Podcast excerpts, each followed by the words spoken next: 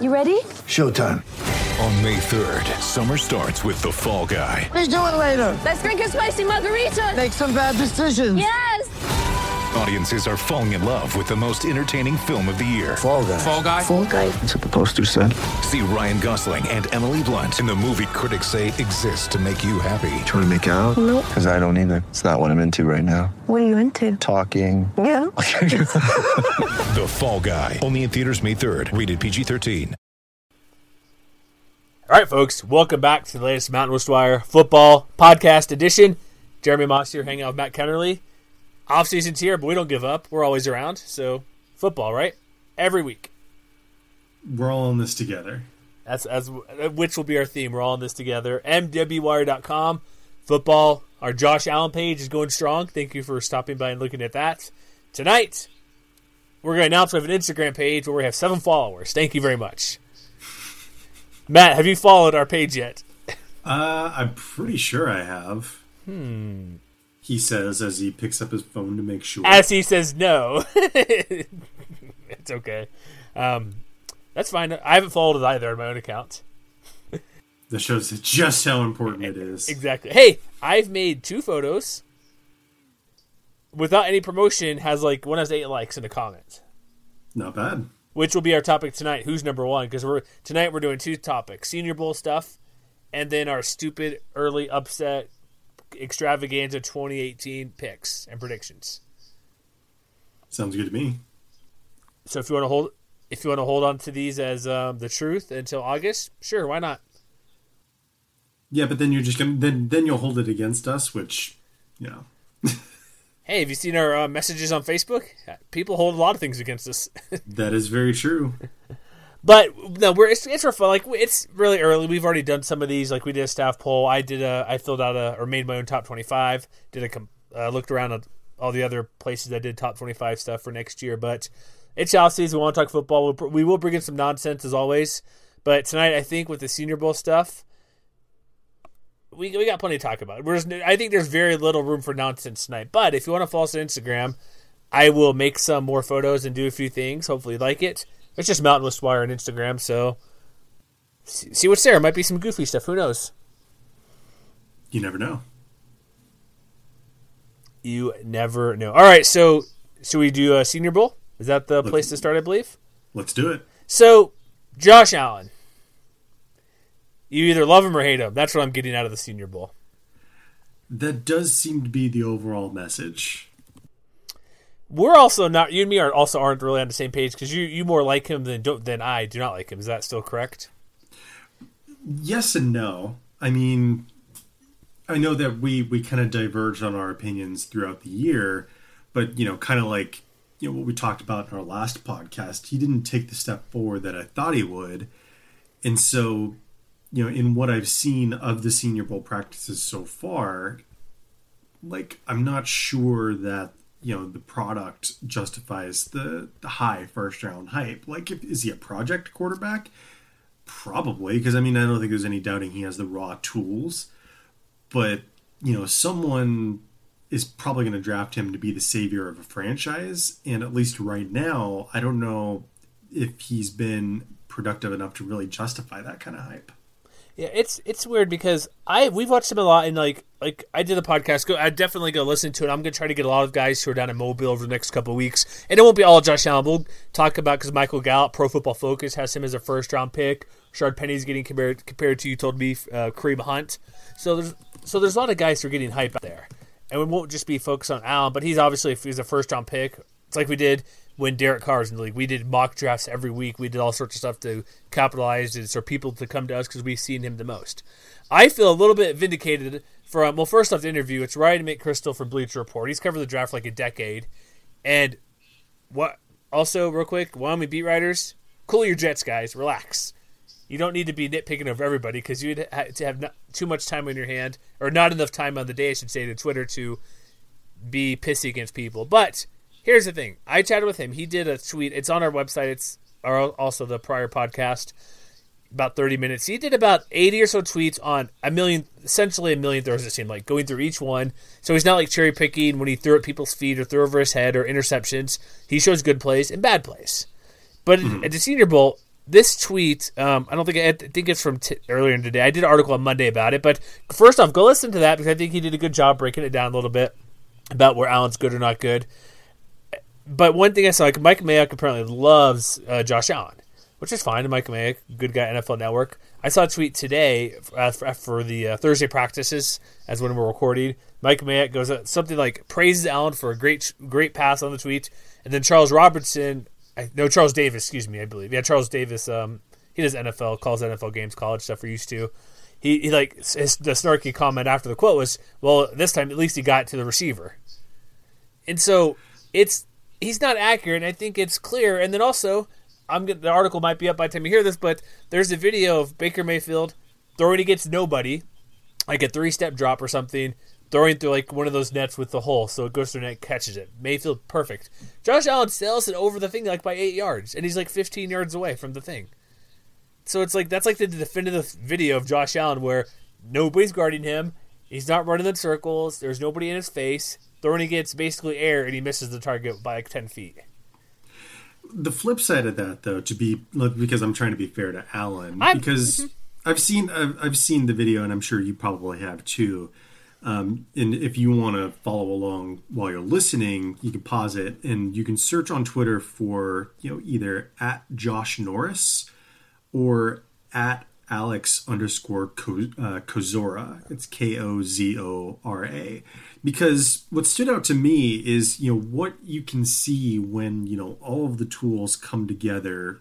You know, in what you would call like the highest percentile, you know, kind of throw because it's a red zone situation where he, oddly enough, he hooks up with Boise State's Cedric Wilson for for a touchdown in the back of the end zone.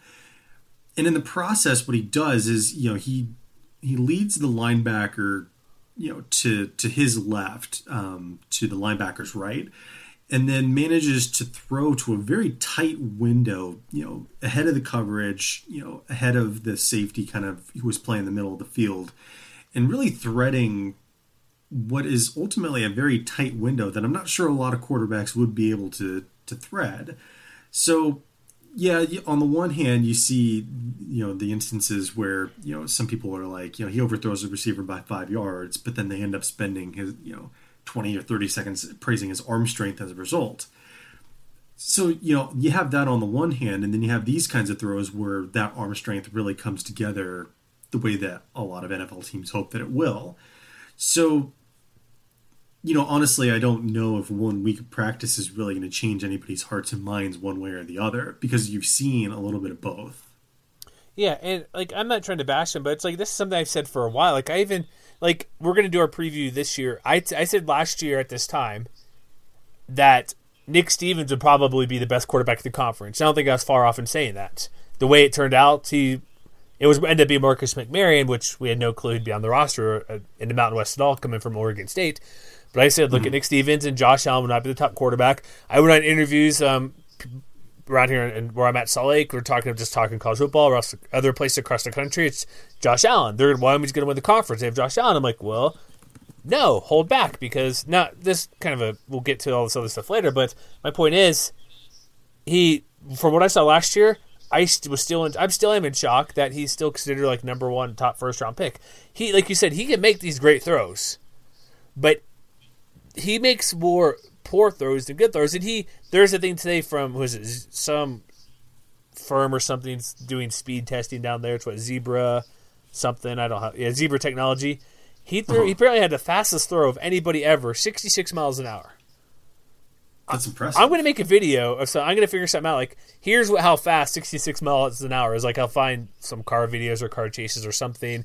I don't know. Who knows? I'll make something to compare it. But here's the thing: I've when he throw that fast, and he has like not a lot, lot of touch. And I hear people on Twitter, uh, particular Wyoming fans, who are sensitive if you say anything bad because when's the last time they had a guy anywhere in this stratosphere to be picked this high? I can't even recall. Uh, like Chase Roullier was picked pretty high last year. Gentry got picked. Brian Hill, but the guy's like, well, he's not throwing these little West Coast offense screen passes. I'm like, and and they're saying that's why his completion percentage is not as high, which is fair you're throwing a swing pass or a screen or a wider, you know, I mean, something short, better. He throws downfield more, which is understandable. But when you have no touch, like I, when I covered BYU for a while, Taysom Hill, he's with the Saints doing all sorts of crazy things to get on the field. I've always said he has li- he had literally no touch. They would not throw a screen pass to save their life for BYU to Jamaal Williams. He's a really good running back mm-hmm. with the Packers now. He would just he just rockets at you. Guys would bounce off their chest because it's just too fast. It's hard to even if it, even if it's a perfect throw, if it's chucked at you that fast, it bounces off your chest or in your hands. It's hard to catch. So maybe that's why there's some drops, but you got to have some touch to do it. Like you, you need to. I guess it is hard to learn touch. Part of it is he has a big hand size, which quarterbacks love or quarterback coaches love. You hold it so tight, you just seem to just force it. You need to kind of relax because, example, like I'll give here, not that many people can relate too much. Like I played water polo forever. If you squeeze the ball and throw it, yes, it can go very hard, but it's not very accurate. If you just like if you just hold and squeeze, not like a baseball pitch where you hold it tight and throw. When I did that, I would hold it like with your thumb and finger. You just kind of rest there, and then you you can flip your mm-hmm. wrist, if that makes sense. Because if you grip it, it doesn't go as accurate. You don't get to spin with it, and that's what I'm saying. Like I'm wondering if he's just holding it so tight. I could I could obviously throw it as harder than I could by doing that way, but it was never as accurate. It was just wildly. It was just wasn't as good as it could be for me using my finger and thumb and just resting in my middle three fingers to throw. I use other parts of my body, rotation stuff, which quarterbacks use similar throw to get a good hard pass, or for my case, a mm-hmm. shot. Mm-hmm. When you're doing that, it's the same motion. You have your shoulders pointed to where you're gonna throw. You just don't grip it. So maybe he's doing that, but touch is a big deal. If you're gonna chuck it 60 miles an hour, it's hard. And plus, in the NFL guys aren't open. Receivers are very open. You're throwing to a particular spot in the field. It's, it's all timing. If he if he can't get it, like I've seen a couple videos. I know it's only a few I've seen, but versus Boise State, a timing route, guys open, throws at his feet. He he can make those, but then he can't. It's just that to be a top pick, I said it a million times. You got to be accurate. If you're not accurate at the college level and guys can get open and you had NFL talent, when are you ever going to be accurate when cornerbacks or DBs or there's no room. You throw it and, ho- and not hope your guy gets to it, but you got to throw it to a window that's tighter than you've ever seen on probably 85% totally of your throws.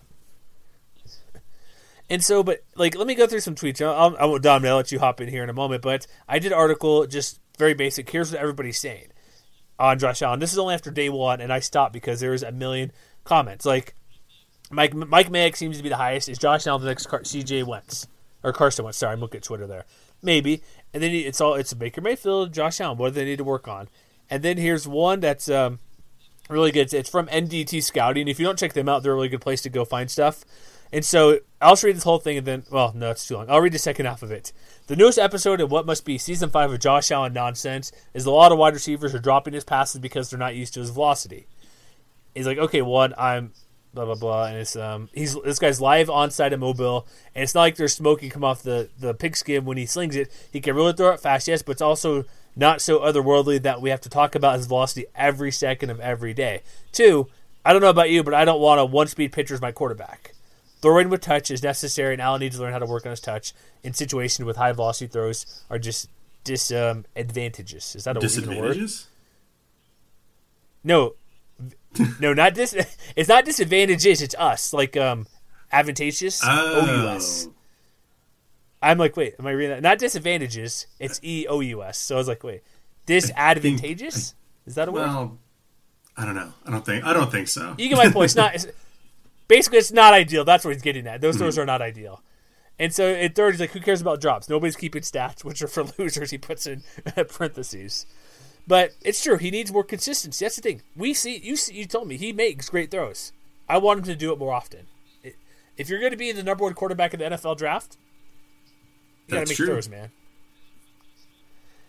I don't know. Is there anything else you want to add about Josh Allen, or should we people just go to Twitter and search Josh Allen? Yeah, I mean, at this point, I feel like between you know, last week's podcast and this week's podcast, it almost feels like we're starting to beat a dead horse, and you know, we still have another three months to go until the actual draft. True. It's. I, am just. I'm just. Oh, sorry. Go ahead. And I was gonna say, you know, to me, what's really interesting about the Senior Bowl is that it seems like just about everybody from the Mountain West is getting really, at least, uh, you know, the reviews seem to be on the aggregate more positive than negative with just about everybody who's representing the Mountain West in the Senior Bowl. Mm-hmm. So while Josh Allen is getting a lot of the headlines, you know, what I'm noticing is that, you know, ironically enough, I mentioned that he had that successful you know red zone touchdown throw to Cedric Wilson. But you know Wilson's a guy who's been getting you know a lot of praise for his route running, and you know we've talked about Michael Gallup potentially being you know working his way into a first round selection at some point. Both of those guys seem to stand out. They both had a lot of highlights where you know even if you know they weren't always successful. Like there was one throw that Gallup had that was it ended up being underthrown, but it was pretty clear that he'd just beaten you know the guy he was up against, the cornerback on a on a go route. So, you know, while Allen obviously is getting the kind of the lion's share of the the conversation by virtue of being a quarterback, being a possible high round draft pick. We basically can't sleep on everybody else, especially these receivers, you know, Wilson and Gallup, who seem to be getting a lot of praise. You know, even if Gallup isn't a consensus first round pick, you know, a lot of people seem to see a lot of things that they like. And, you know, even if Cedric Wilson isn't a day one pick, you know, at this point, it seems like he might be in the conversation to be a fairly, you know, like a fairly reasonable day two pick, like second, third round. And mm-hmm. It's not all about just being a deep threat. He's doing a lot of, you know, short to, to medium routes where he's having a lot of success, which we didn't really see that much of that at Boise State. But it seems like he's proving that maybe he can be a receiver who can do a little bit of everything, which I think if you're a Boise State fan, you got to be delighted with. For sure. And here's a couple of things real quick from ndtscouting.com. Again, go definitely check them out. I'm going to try to get one of their guys on our podcast down the road for draft stuff. They mentioned just wide receivers to watch, or sorry, looking at the wide receivers. This is heading into the Senior Bowl. Talking about Michael Gallup. He he's um he. This is the most intriguing receiver he has at Mobile to look at. Tape gets a. And here's the thing too with these guys. They don't like they CSU played Alabama the teams that played like Fresno played Alabama, Washington. No, Fresno guys are here, but Boise State played uh, Washington State, Virginia. They played good teams. So this first comparison is about his Alabama tape was a mix of concerning struggles and some really promising players too. But remember, Alabama had one of the best secondaries in the country. Mm-hmm. He loves his body control, which is very. We've seen that all year, trying to just stay in bounds, get those sideline plays he makes, catching those passes that are tight throws where there's not much room to go.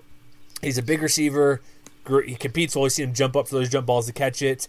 Hand strength is great. Does need to work on, like just again going back to Alabama, getting off press coverage, which he'll see a lot in NFL, and guys he'll be going up against will be as good as Alabama mm-hmm. in NFL, better obviously, but minimum at that area. So he needs to work on separation. Um, his long speed will be in question because he's not fast, but he finds ways to get open downfield. We've seen a couple of times. Um, so part of it is their big concern is route tree running mm-hmm. technique because if you play in the Mountain West, unless you're going to get like, there's a lot of good DBs in the Mountain West, like Jalen Davis, Utah State, who was one of the few that could slow him down. Again, you got to have better technique when you're going up against a better talent. And then, really quick, um, they mentioned Wilson, which you gave some good stuff about. Um, part of it being a big receiver, long receiver. He gets off the line of scrimmage really good, quick feet, um, good route running because he can kind of manipulate where he's going for, I guess, like hip shakes or uh, hip fakes, I should say, yeah. or shoulder stunts, doing that type of stuff. Um, thing I guess is true speedster. I guess what they're worried about. Um, I don't know. Struggle to adjust and make grabs that were not accurate throws with his mm-hmm. chest, like the frame. So, which I think anybody can struggle with that. If I get a pass to me in the chest, great, or within my neck to torso. But if it's I have to reach out and stretch, anybody's gonna struggle with that. So I don't know if they're nitpicking, but there's good stuff. Like even one thing we've never heard of, like running backs. Like I think part of it is you can't. It's hard to judge running backs at this place, but at the Senior Bowl, but like there's been nothing about Rashard Penny at all. Well, the thing about Rashard Penny is like you know people can see his promise, but at least as far as the highlights are concerned, one of the things that stood out to me was the fact that he got blasted by uh, I believe it was an Auburn linebacker in the backfield. Uh, you know on a on a, I don't know if it was a busted play or not, or whether the linebacker just didn't I think there was like a blown block of some kind because I'm watching this as I'm speaking. But Penny kind of mm-hmm. got lit up. And I've seen other things, like Rob Rang, for instance, mentioned that he mishandled at least two returns, which is kind of surprising. And has struggled a little bit as a pass catcher, which is another one of those things that's surprising to me, considering that, you know, he was a really valuable weapon for the Aztecs for most of the last couple of years, is just, you know, being able to catch a swing pass and turn it into something but I don't want to overreact to you know kind of a like one or two days worth of you know lackluster I don't know. I don't know if I want to call them bad practices per se, because there's still you know what we're going to see in the game from him. And if he goes out and has you know a fine Senior Bowl game, I don't think anybody's going to remember this stuff. And you know he did clock in running about you know 18 and a half miles per hour among running backs, which it seems to me that a lot of the top runners were very close together as far as their their mileage. You know, it's it looks like Jaylen Yeah. Sam, Samuels, for instance, according to the Senior Bowl um, Twitter account, at least to, among the guys that are listed, he was at 19 and a half, and Penny, you know, was fourth or fifth on that list, but there's basically separated by about one mile an hour. So it's not like there's any concerns about his acceleration or anything like that. So you know maybe that's something to keep an eye on if you're watching the game, you know, whether it's uh, as an NFL fan wondering whether Penny's going to be a good fit for your team or anything like that. But conversely, what's also interesting is that it seems like at least one team um, I've read about is looking at both Penny and Nick Bawden as maybe a potential package deal somewhere down the line. And because I had read something about how the Detroit Lions, for instance, were had interviewed both of them. I think it was two days ago. We're recording on Thursday. And, you know, as something maybe their new head coach Matt Patricia might be interested in is more of a power running game with with two guys who know how to work together and have done so for at least a couple of years. So, you know, obviously we'll wait and see what happens in the game. But, you know, at least as far as the, the skill position players are concerned, it seems like there's more positive than negative. And even, you know, elsewhere, you know, you've got, got someone like Austin Corbett who got a shout out from, you know, jane orvell because he's been moving up a Yeah. lot of, you know, big boards for his performance at the Senior Bowl. You know, I mean, let's not forget, you know, even though the the Wolf Pack didn't really, you know, have the win and loss kind of season that they would have liked, that they do have a pretty nice recent history of putting solid, if not spectacular, offensive linemen into the NFL. So if if Corbett ends up being the next Joel Bitonio, I don't think you know a lot of Nevada fans are going to complain about that. And you know, on defense, Trayvon Henderson seems to be getting a lot of praise, which I've seen a bit which too. you know I would not have expected because we knew that he was solid, if not necessarily kind of a, a game-changing kind of quarter uh, you know, safety. But you know he's out there making plays. Apparently, he had a one-handed interception against a tight end, and you know Kameron Kelly's making a lot of waves as a guy who can play both corner and safety. And they're thinking that he might do a lot of the latter at the next level. So it seems like there's a lot of good news on the whole. And I think that if you're a Mountain West fan, that's going to give you a lot to look forward to when you think about the game this Saturday. Yeah, there's a lot of things because court. Yeah, it's nobody's doing bad. Like even with the Josh Allen stuff, there's a lot of positive. It's just a mixed bag, but they're talking about him, which is a big. Like there is the thing. One of our guy Jesse put out about the uh, media value of Wyoming football, just because how many times I mentioned him, Josh Allen being on Sports Center, whatever maybe mock drafts, um, Craig Bull, whatever it may be. Obviously, mostly Allen, but he's getting good praise. It's just part of it is the quarterback's the most high profile position, so you're going to nitpick everything and anything. He just again happens to have a few glaring things, but everybody else like there's nobody that's like saying oh they're terrible they shouldn't be there. Like I'm looking at another thing on NDT scouting. Benjamin Solak ranks the quarterbacks after all the practices. I guess they have one more day, but Baker Mayfield, uh, Kyle Lauletta from Richmond, then Josh Allen third. And he says Josh Allen had a good week. He's like, no, really, believe me. There's a very real chance Allen came to Mobile and destroyed his stock with a performance like those uh, Oregon, Iowa. So it it stuff happens. Like he had a 70 yard bomb, like he can hit that. So it's he just goes through a positive. Like it's all good press. Like everybody's, but the quarterback's the most high profile. Penny, that's I guess the more negative him throwing. But you mentioned some AL.com article before. He's getting compared a bit to Kareem Hunt, which is a pretty big deal. Oh, yeah. I mean, you know, obviously NFL Offensive Rookie of the Year is kind of a high bar to set. But I mean, we've seen what he's able to do the last couple of years, which is why I put more stock in that than I than I would in one or two practices. You know, any, anybody Yeah, can have a and bad practice. You know, Yeah. Yeah, and also it's not like the running back. There's what are you going to do to impress it to Senior Bowl really for a running back? Catching the ball and pass blocking. That's probably probably about it. He can return punts and kicks, which will give him an extra leg up in the NFL to take two roster spots, maybe three, because he who knows if he'll do punts as or all kick returning duties. I'm sure if you can kick return, you can punt return slightly different, but concept is fairly similar for the most part. So he can take in multiple positions. You've seen what he can do running the ball. He's behind an offensive line that wasn't great because they're so young at San Diego State, but it's I guess receiver and quarterback is where he can get going, but the backs, unless you he's a little bit smaller guy, so pass blocking and pass blocking is going to be an issue for any rookie hmm. running back. Like even like Ezekiel Elliott with the Cowboys, who was amazing two years ago and still very good last year, he still has trouble pass blocking a bit, and he's a pretty stout guy from a and went up, went up against better competition at Ohio State in college. So there's that's the only couple things you can be like stand out for running back, fullback. I don't know what is I don't know what Nick Bawden's been doing. Same thing, I guess. Presumably, You know just you know, making making headway Yeah. for whoever's behind him. And if you're a good fullback, hopefully you can get drafted because there's only what half a dozen in the league, maybe, not even one on it. What I say, every I don't think every team has a fullback. They'll just go with the tight end typically if they're going to put like a, a jumbo package or something together. But I think overall, like you're right, it's a good week. Like there's been very few negatives, and uh, like, let's look at QB where they look at anything and everything. Did he tie his shoe the right way? Or something, you know what I mean? Yeah, like yeah, into that yeah. type of stuff. so I think I think we've exhausted everything. Um, the game. Should we mention when the game is if We people want to watch probably it? should. It is on NFL Network. It is in Mobile, Alabama. It's on Saturday. It's in at what 3 p.m. Eastern. I I to believe say. so. Yes. Check your listings. I guess I, I I said that without me even looking it up as we're talking. Okay, one so- one thirty to- Central Time, which should be twelve thirty Mountain, eleven thirty a.m. Pacific. I was close. Very Very close. close.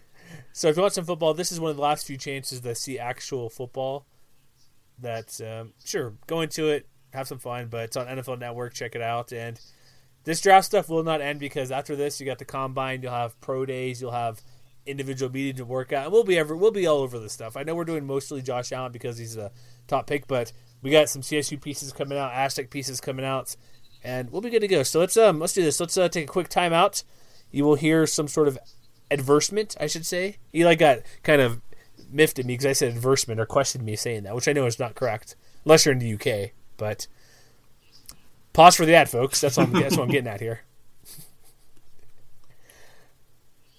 All right, thank you for enduring that. Maybe you got a drink, maybe fast forward. I don't care. You're listening. Thank you very much for tuning in to our podcast. Which uh, who knows? Maybe it's Friday, maybe it's Tuesday. Hopefully before the Senior Bowl, obviously. But this part, part two,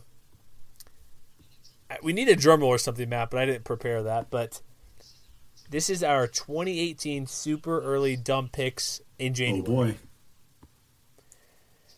which are sure to be wrong. Correct? almost guaranteed. Yes.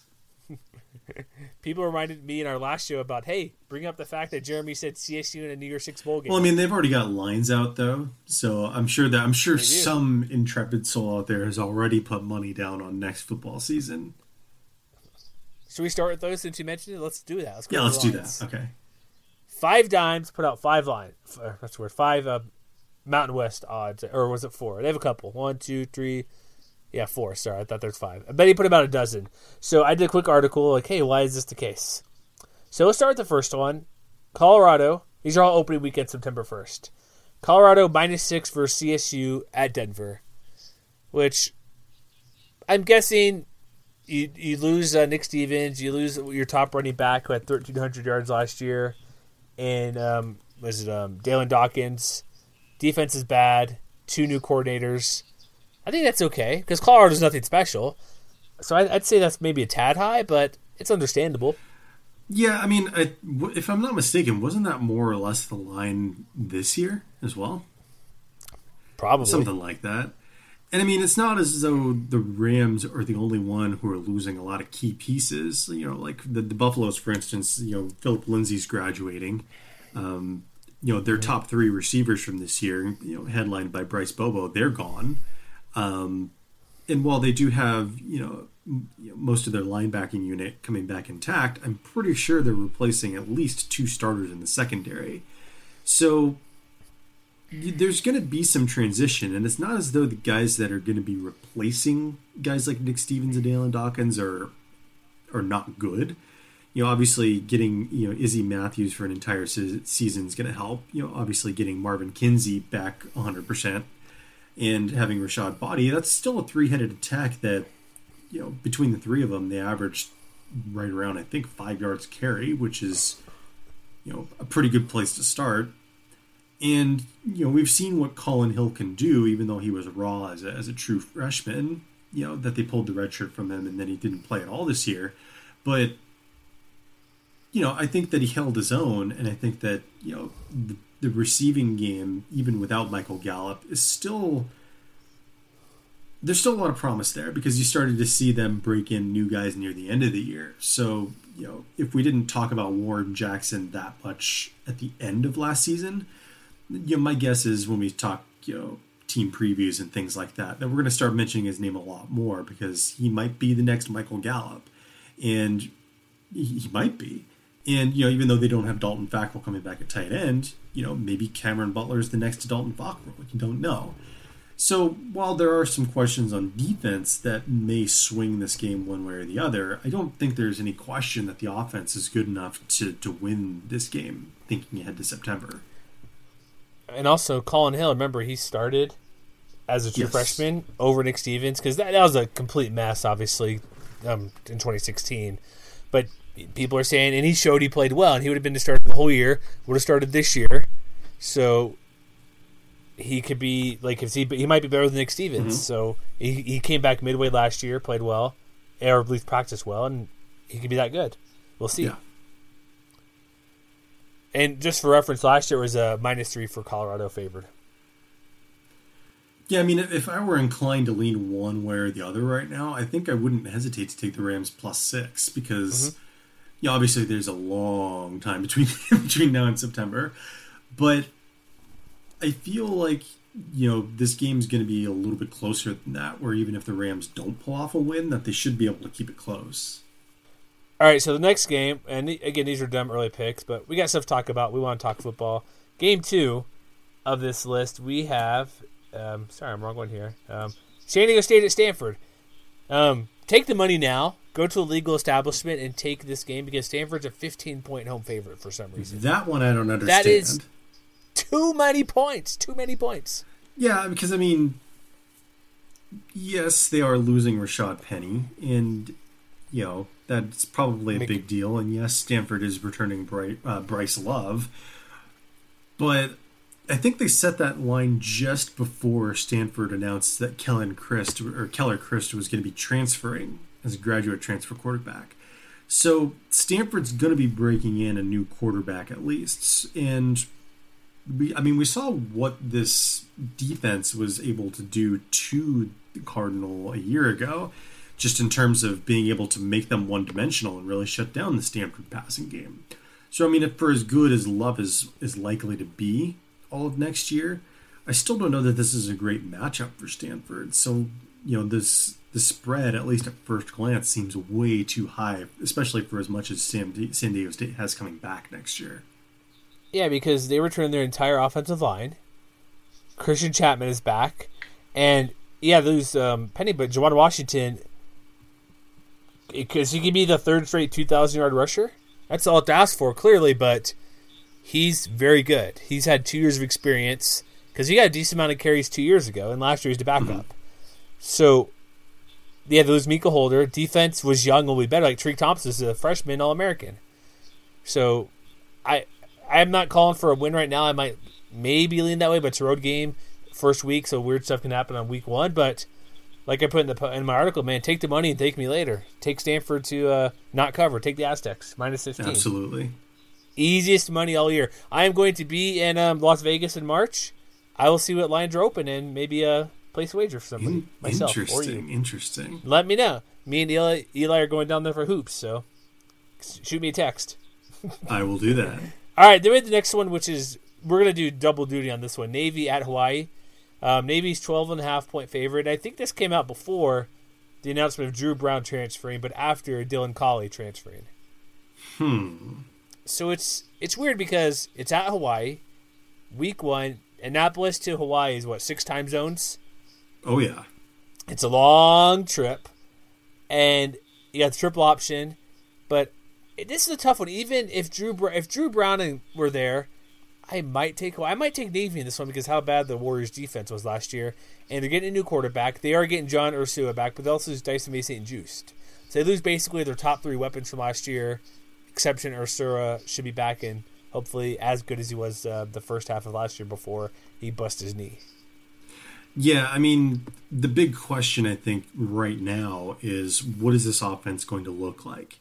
Because you know, Dru Brown was a little bit hit and miss, but I think on the whole, his numbers from from 2016 to 2017 stayed relatively the same. But you know, let's not forget also that they're losing Dijon Allen to the NFL as well. So you mm-hmm. know, they're losing the quarterback, they're losing, you know, their their top receiver, they're losing their top two running backs actually, because not only St. Juste but Ryan Tuiasoa mm. is also a senior. He graduated too. So you know, to me, like the offense is kind of a blank slate right now because we saw a little bit of Cole McDonald last year, but not enough to really make a judgment one way or the other. Mm-hmm. And you know, we know John Ursua is good, but you know, I'm still going to have the same question until further notice about okay, who's their number two guy? Who are they going to have on the outside?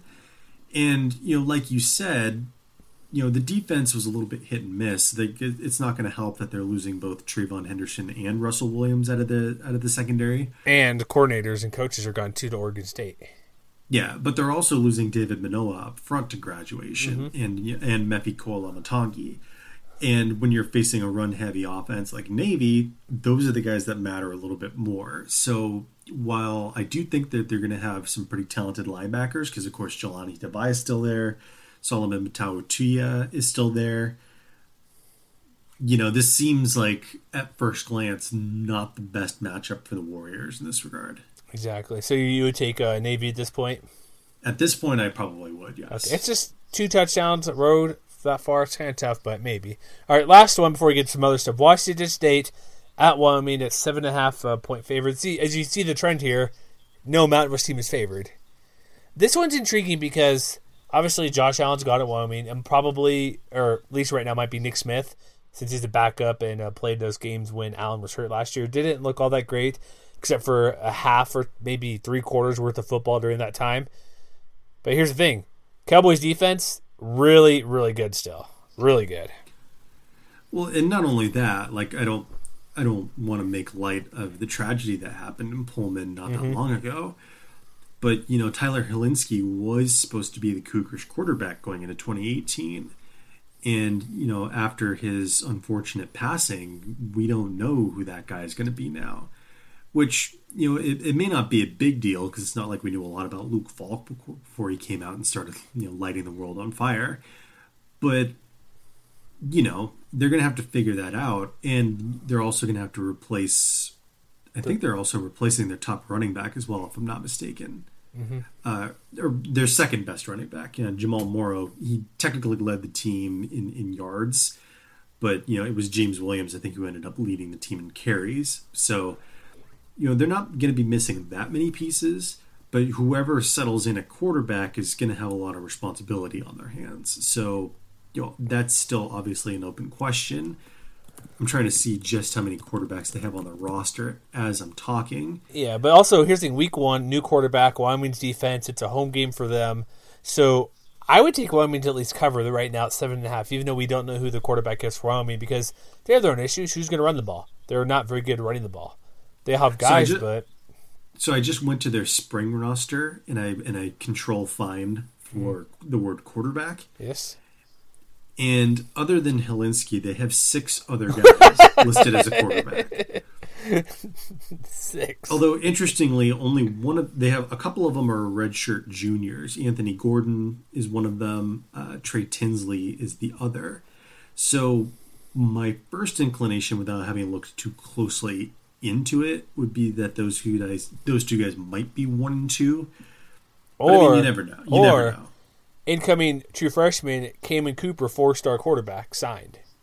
Maybe. Who's actually went to high who is actually went to the high school right down the street from me, essentially, or a few miles away here in Utah. Interesting. So um, he's a, their first Elite Eleven quarterback aboard in a decade to go to Washington State. So maybe oh, also they also they have Drew Bledsoe's son. Ooh, is it Drew Bledsoe Jr.? No, it's John Bledsoe. Yeah, because I did hear something. I was listening to one some podcast mentioned Jeff George Jr. So I'm like, okay. Oh yeah, that's right. Yeah. So the, there could be a couple. Who knows? You got that guy. You got uh, Cooper here. Um, so yeah, there's a couple of. Uh, who knows? It's ba- basically up in the air right now. Roll a dice. You got six guys. I'll be one of them, right? But that but that's going to be a really fun matchup. That offense versus Mm-hmm. that defense. Sign me up for that. Exactly. Week one. So tune in for probably CBS Sports Network. I'm guessing. That would be my guess, yeah, or or ESPN two, Who knows? maybe. And it, who knows? It may change because TV stuff, like a Friday or something. But all right, so let's get to the. Um, let me. we- briefly touched on this before.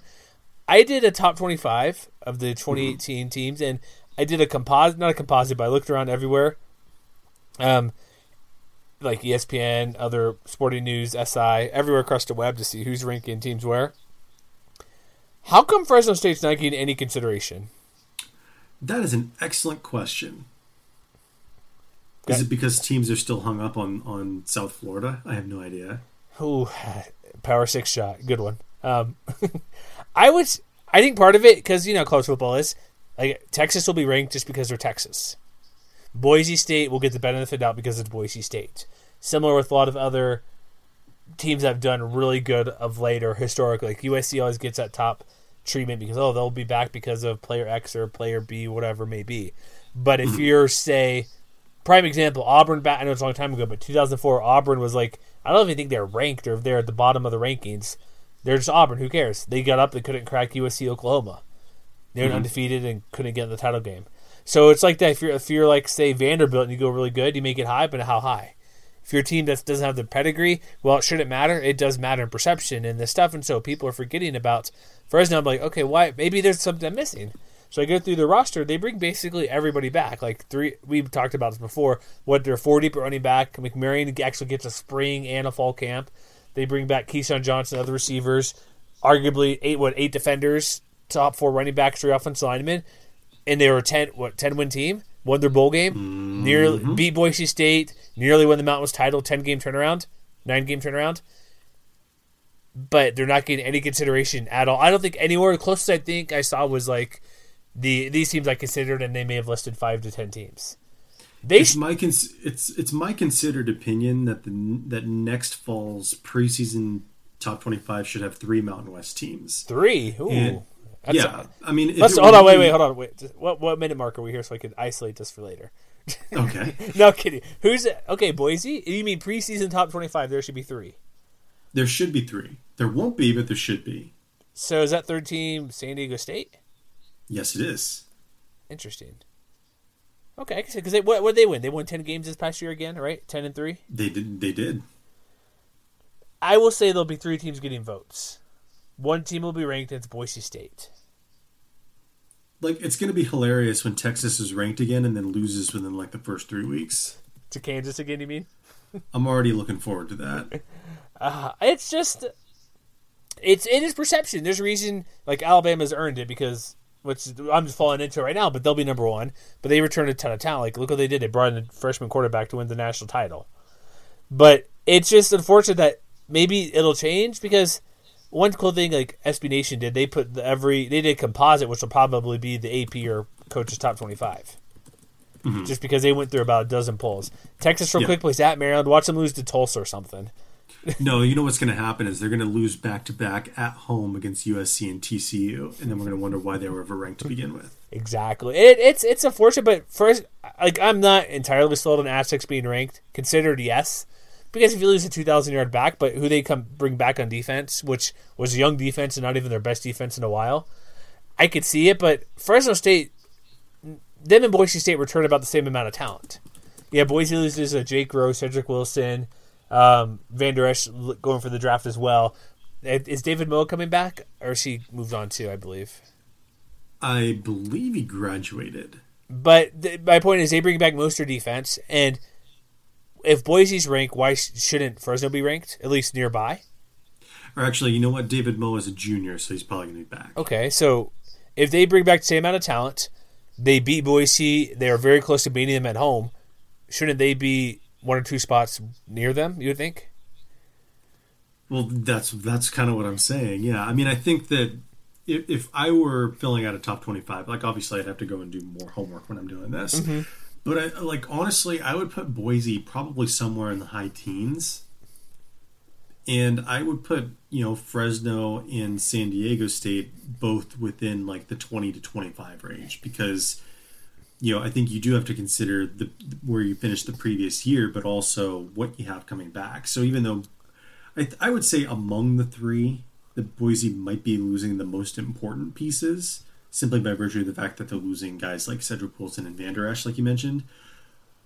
But I think they have the track record, first of all, that gives them the benefit of the doubt. I think Fresno State and San Diego State have are just like a lot of returning Wait, production. Aztecs have the track record. They've won 32 games in three years. No, no, no, no. What I'm saying is that, well, I'm, you know what I mean. That okay. Boise in the over the last decade has the track record of just putting out consistently really good nine to ten win teams. Okay. And, you know, I feel like they are going to be in the position where they're probably having the inside track to the New Year's Day bowl game, which, you know, I don't see a problem with that. But, you know, the problem with the preseason polls, at least as far as I see it, is that, you know, this year it was basically UC, USF and nobody else. And I feel like these three teams, you know, the Aztecs, the Broncos, and the Bulldogs, they deserve to be kind of like one, two, and three in that conversation. I think. And then yeah, and then UCF real quick. I did research. They bring back a lot of good talent as well, like their quarterback, most of their line. I believe the running back They're gonna lose. They're gonna lose to Florida Atlantic. You heard it here first. ooh, with the Charlie Weis Jr. calling the plays. That's my stupid upset pick, and you can write that down. Can I start calling him CWJ? Is that good for Charlie Weis Jr.? Is that catchy? No, he, no, he doesn't deserve a nickname. He hasn't done anything yet. He's two years older than the. There'll be at one point. Well, he's not at BYU, but there could be a player older than him on the team because he's only twenty four. That does not surprise me. I know you're. I just think it's something weird, but it could be correct. That that that's gonna be a good matchup. But they bring back a ton of talent. Here's my bottom part of my top 25. I did. I put Boise 17, UCF 19. I put Fresno State at 25. But I was hesitant. Like I had Florida State. I'm like, well, maybe, but they had the issues with the guy domestic violence. Um, nothing happened of it, or charges were not filed. But I put USC low down there, Virginia Tech, Mississippi State for some reason. But Mm-hmm. I, I Fresno, like it just shocked me. Like the people, it's just name recognition at this point, right? Yeah, probably, and maybe that's too simplistic. But I do think that there's an element of truth to that. Otherwise, we wouldn't keep talking about it. Yeah, so we'll see how it goes national. I think I could see, because honestly, if you think about it, Boise, these teams should be ranked at who are in the group of five, or should be very close. Boise, UCF, Fresno. You mentioned San Diego State, Florida Atlantic. They should be pretty good this next year. Uh, Memphis should be maybe in that mix too. Like there's almost at least a half dozen teams that should be considered to be ranked at some point, or be very close to being ranked. But odds are, like if you're to do it now, how many teams from the group of five will be ranked? Just the two, Boise and UCF. Probably Jeez. that we deserve better. Eh, But like yeah because like fresno it's like i know we i was bat low on them and so were you just because whatever. Well, how, they won one game last year. Well how what do you expect? You know what i mean? It's like nobody's going to be that high unless you're the uh, extreme fan who doesn't seem to care about anything but that's like kind of the na- big picture. Look so let's go to the conference stuff really quick. Here's what we put as our staff top 25 which i think we talked about this very briefly a couple weeks ago. We had four teams with a first place vote. Boise was seven, number one. Aztecs two, second place with one. Fresno third had no first place votes, but they had CSU with a vote at fourth and Wyoming a vote at fifth. Wyoming, as I mentioned, I think they got every position except for like third and like eleven and twelve, and I think third were the places that they did not get a vote. Basically, two through ten or one through ten, their vote uh, like they were all over the board. And so those are the four teams, and then Fresno a third. We're gonna make picks, even though you don't want to make picks, Matt. yeah, yeah. Who who's your favorite then? Because you mentioned t- three teams should be ranked. Who did you do? You remember who you ranked number one? I do. I'm, and I, you know, probably no surprise. I picked Boise. As most people did. yeah, It's yeah, and I'm and I'm pretty sure I had Fresno two and San Diego State three. you know what the weird thing is. I was the Wyoming person who put them not. I think nine. Huh. My reasoning for that is, and we're not going to go through every team. It's kind of big picture stuff a bit, but when their offense was that bad with Josh Allen and they lose him, and Nick Smith looks brutal, I even with how good their defense is, I couldn't put them much higher than that. Yeah, I mean, I think that there's definitely going to be a quarterback competition that's going to get resolved somehow throughout the spring and the fall. you know whether it's Smith as the incumbent or someone like I believe Tyler Vander Waal is the is the, the guy who had the red shirt this year, but he might be in the mix. But you know, I think other than that, you know, they have Austin Conway coming back, they have Austin Fort coming back, mm-hmm. they've got you know Kellen Overstreet. I think C- Trey Woods. C.J. Johnson, I think, is returning as well. I think. Yeah, so I mean, you can see that this team has promise. It was just you know a lot of inconsistency rather than just you know outright failure or anything like that. So going through the rest of this uh, poll real quick, we had Air Force six, Utah State seven, UNLV eight, Nevada nine, New Mexico ten, Hawaii eleven, San Jose State twelve. Any team you think that should be much higher in that bottom half? I think the only team, and I forget where I ranked them personally, but I think Nevada is going to be really interesting going into 2018 because while it wasn't necessarily reflected in the win loss column, you know, and they, they do lose guys like Corbett, but, you know, they are returning just about everybody else on offense, if I'm not mistaken. Um, you know, obviously Ty Gangi can be back for one more go around, and you know they, they have had big play receivers now, where they didn't always, you know, in the in the last years of the Brian Polian era. Obviously Dempsey's gone, but McLane Mannix is coming back. Brendan O'Leary Orange is coming back. You know, um, Trevian Armstrong is coming back. So I think that there's definitely room for this offense to grow together. And you started to see signs of life in the defense too, really starting to turn it around. And they're bringing back a lot of pieces too. Um, Asauni Rufus should be back to 100% by the fall. You know, even though they're losing Austin Paulhus, who was their their leading you know guy in, in terms of tackles for loss, you know, Malik Reed's coming back for one more go around. Dameon Baber, Gabe, uh, Gabe Sewell, Nephi Sewell kind of came on at the end of the year. So they're going to be a really interesting team to watch. And upon reflection, like I kind of I feel like I ranked them probably like ninth or tenth. But on reflection, I kind of wish I had ranked them like one or two spots higher because I think they're going to be really interesting to watch in the spring and in the fall. I think to like going through like who could be underrated, overrated. I think Nevada is going to be the, the most wild card team this year. Not just to follow along with you, but I pulled pulled up their schedule. Things got going. Like even for Fresno's defense, they put up 21 points, which was pretty good. But then they go out, they beat Hawaii, fine, whatever. They're not, they weren't that great last half, but 35 points. But the scoring output, 25, 35. They lose to Colorado State, scoring 42 points. Lose to Air Force, scoring 42 points. Boise only 14, but then they uh, beat San Jose State by putting up 59. Then a decent tw- 23 points against a good San Diego State team. Then they beat UNLV to end the season. I think this mm-hmm. offense mm-hmm. is potentially to be maybe the best in the conference. It could certainly be one of the most explosive offenses in the conference. Like to me, I almost wonder whether just at first glance, and obviously they're still working on their recruiting classes and everything. And by the way, at least for at, at the time of recording, their recruiting class is number two in the conference. Did you realize that? It's pretty good. Is Fresno number one or Boise number one? Boise's number one for the moment, and this is according to twenty four seven Sports. And so, you know, maybe they unearth another true freshman, you know, somewhere where they need him, in the same way that they unearthed Mannix and really thrust him into a role where he shined. You know, I don't obviously I don't have any insight whether that's going to happen, but I almost wonder maybe whether there's a possibility that that 2018 Nevada is follows kind of the same track as 2017 Utah State, where maybe there's a little bit of inconsistency, but you could see growth when you when you look back at, at the end of next fall, like this time next year, that Nevada is maybe on the doorstep of bowl eligibility or something like that. Okay, what about um, hmm, where do you see New Mexico? Because they got a new OC coming in from Arizona. Do you see them being back at the bottom of the conference again? It's really hard to say because I think a lot of it is going to depend on how much of the explosiveness that running game can get back. Because, you know, for as good as they were on a per play basis back in 2016, you know, they really fell off quite a bit last year. And it's not just a matter of trying to replace Lamar Jordan. You know, if you look at the guys who actually got carries last year, at least as among the running backs, the only guys who are coming back are Tyrone Owens, who's going to be a senior, and Kentrell Moran, who only had 14 carries overall.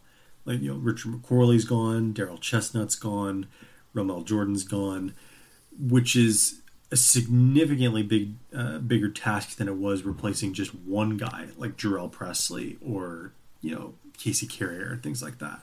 So they're going to have a pretty tall task ahead of them, but I don't necessarily want to count them out because the guy they brought in, Calvin Magee, has had a pretty successful run as far as creating run friendly offenses. True. Uh, I don't know. It's. I don't know. I think they're going to take a step back again, unless unless they keep like Bob Davie said they're going to keep most of their same offense. Then maybe, but I'm still another team really quick before we wrap this up. We don't want to make this like way, way, way, way too long. But Utah mm. State, they're at seven overall. They still, despite them going to a bowl game, and improving, they were still a team that was a mystery to me because running game was inconsistent. They finally stuck with the quarterback to make not going back and forth with uh, Kent Myers and Jordan Love.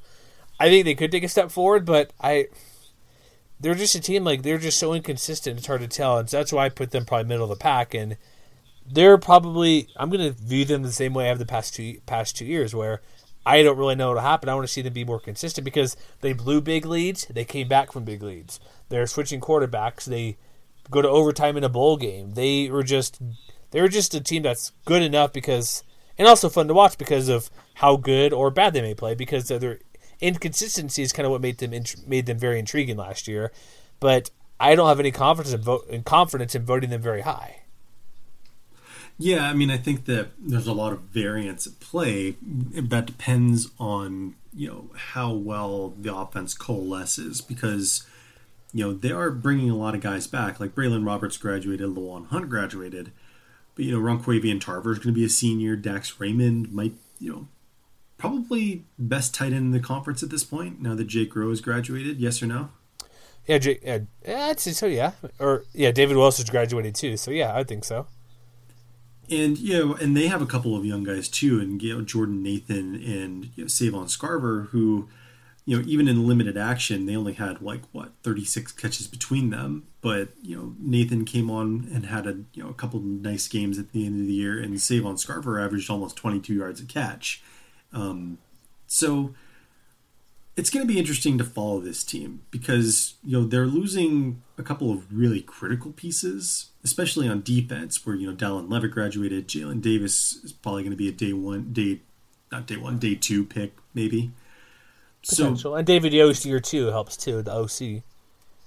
Yeah, so I think a lot will depend on the kind of step forward Jordan Love can make because he was you know, fine for his first grow around, but you know, he's going to be the guy going into the spring, I would assume, and he's going to have an opportunity to really grow with the guys around him. So I can see the potential, but there's still a little bit of prove it in this offense's performance. All right, let's wrap this up really quick. I told we're I'm gonna make you make I'm gonna have force you to make a pick, Matt.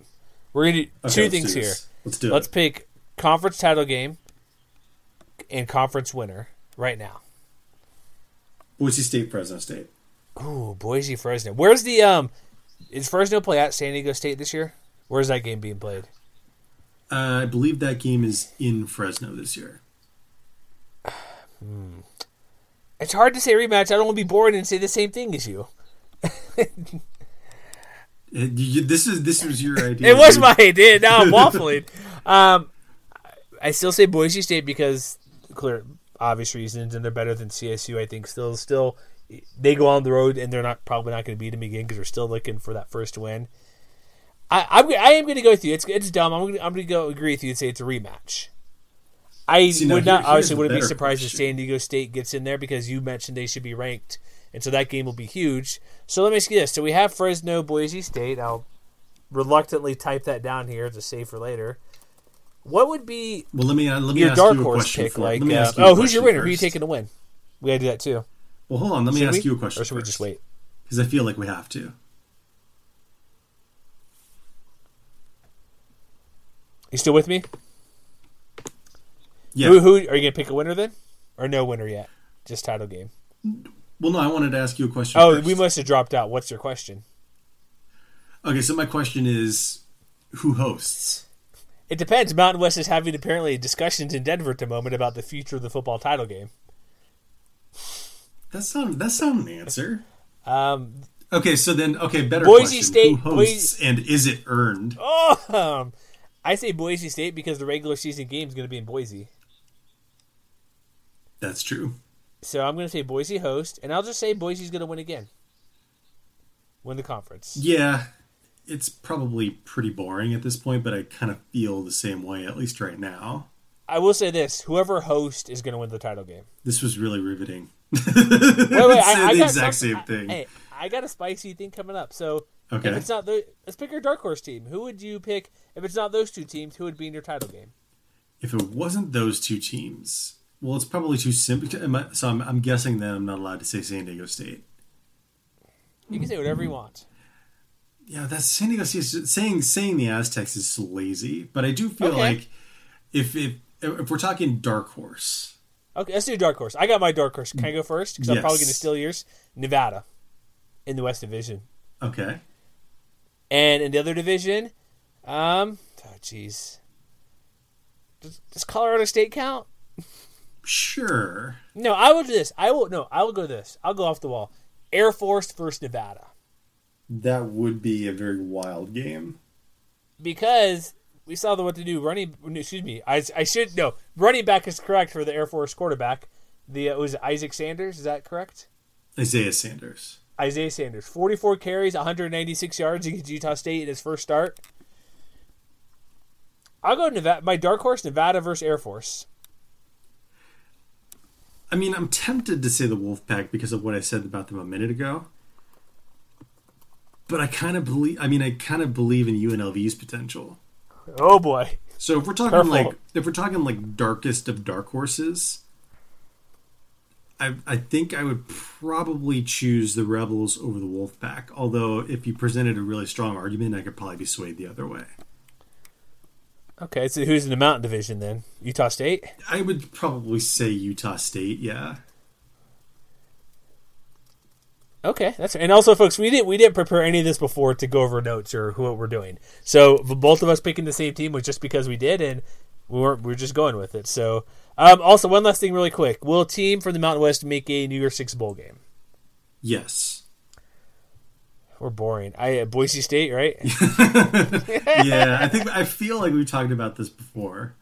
We we did a little bit. I wanted to do a bit more bigger picture stuff, but here's the thing: they'll probably be be ranked the highest or right there with UCF.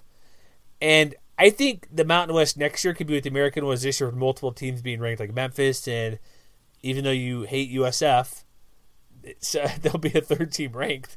I think the Mountain West and American will flip this year. That sounds about right. and the winner, not just winner, but it's yeah. I'd say Boise has the inside track because the here's the thing: if you're ranked, inside track. From what we can tell, Fresno won't be ranked. Aztecs won't be ranked. So unless Boise State loses to uh, one of the conference teams, they're probably out. But I will also say whoever wins the Mountain West will get that bid this year as well. Cool. All right. Anything else you need to add since we ended sort of boring and agreeing on everything? Yeah, that was maybe a little bit anticlimactic, but I think I'm all set. Hey, Nev- dude, Nevada Air Force, come on. It's, I mean, it's it's fun to think about though. It's fun to imagine. It that would be it's a it's a good one. Utah State UNLV. Um, did we um let's pick a winner for that. I'd pick Nevada to win the whole thing if it's between those two teams. Okay, what if it was between UNLV and Utah State? That's your pick. Who are you taking? oh, you're making. It... well, I mean, at first glance, I would probably I would trust Utah State's defense a little bit more. Same. Yeah, I would I would agree. Unless it's the, the Cam Newton Armani the Camarni Rogers show. Nah, I don't think Can so. we make, can, should we um oh you know what we should do because we we're making T-shirts and stuff, folks. Should we make a Carmani Rogers shirt? Hmm. Maybe. I think that's a yes. Maybe. Don't we, That don't we name is not the trademarked listeners? for any theme. It's just. Do you like Carmani Rogers? Or no? Um, yeah, that's simple enough, right? Carmani Rogers, or Camarini Rogers. What should? What's the most? What's the best one? You think? I have no idea. We should just put up a poll or something. Carmani Rogers rolls off the tongue, but Kamani Rogers. Well, we need Newton too, don't we? Yeah. We'll we'll, we'll work we'll workshop this. We got time. Thanks for listening. We're ending right there because we've gone way too long for a show in January. Um, but thanks for listening. MWWire.com. Check us out on Instagram where there may or may not be regular posts by you or me, Matt. We'll see. Um, Twitter, Facebook, all that fun stuff. If you want to give us a bucket Patreon, go there, MWC Wire. Um, subscribe to the podcast, tell your friends.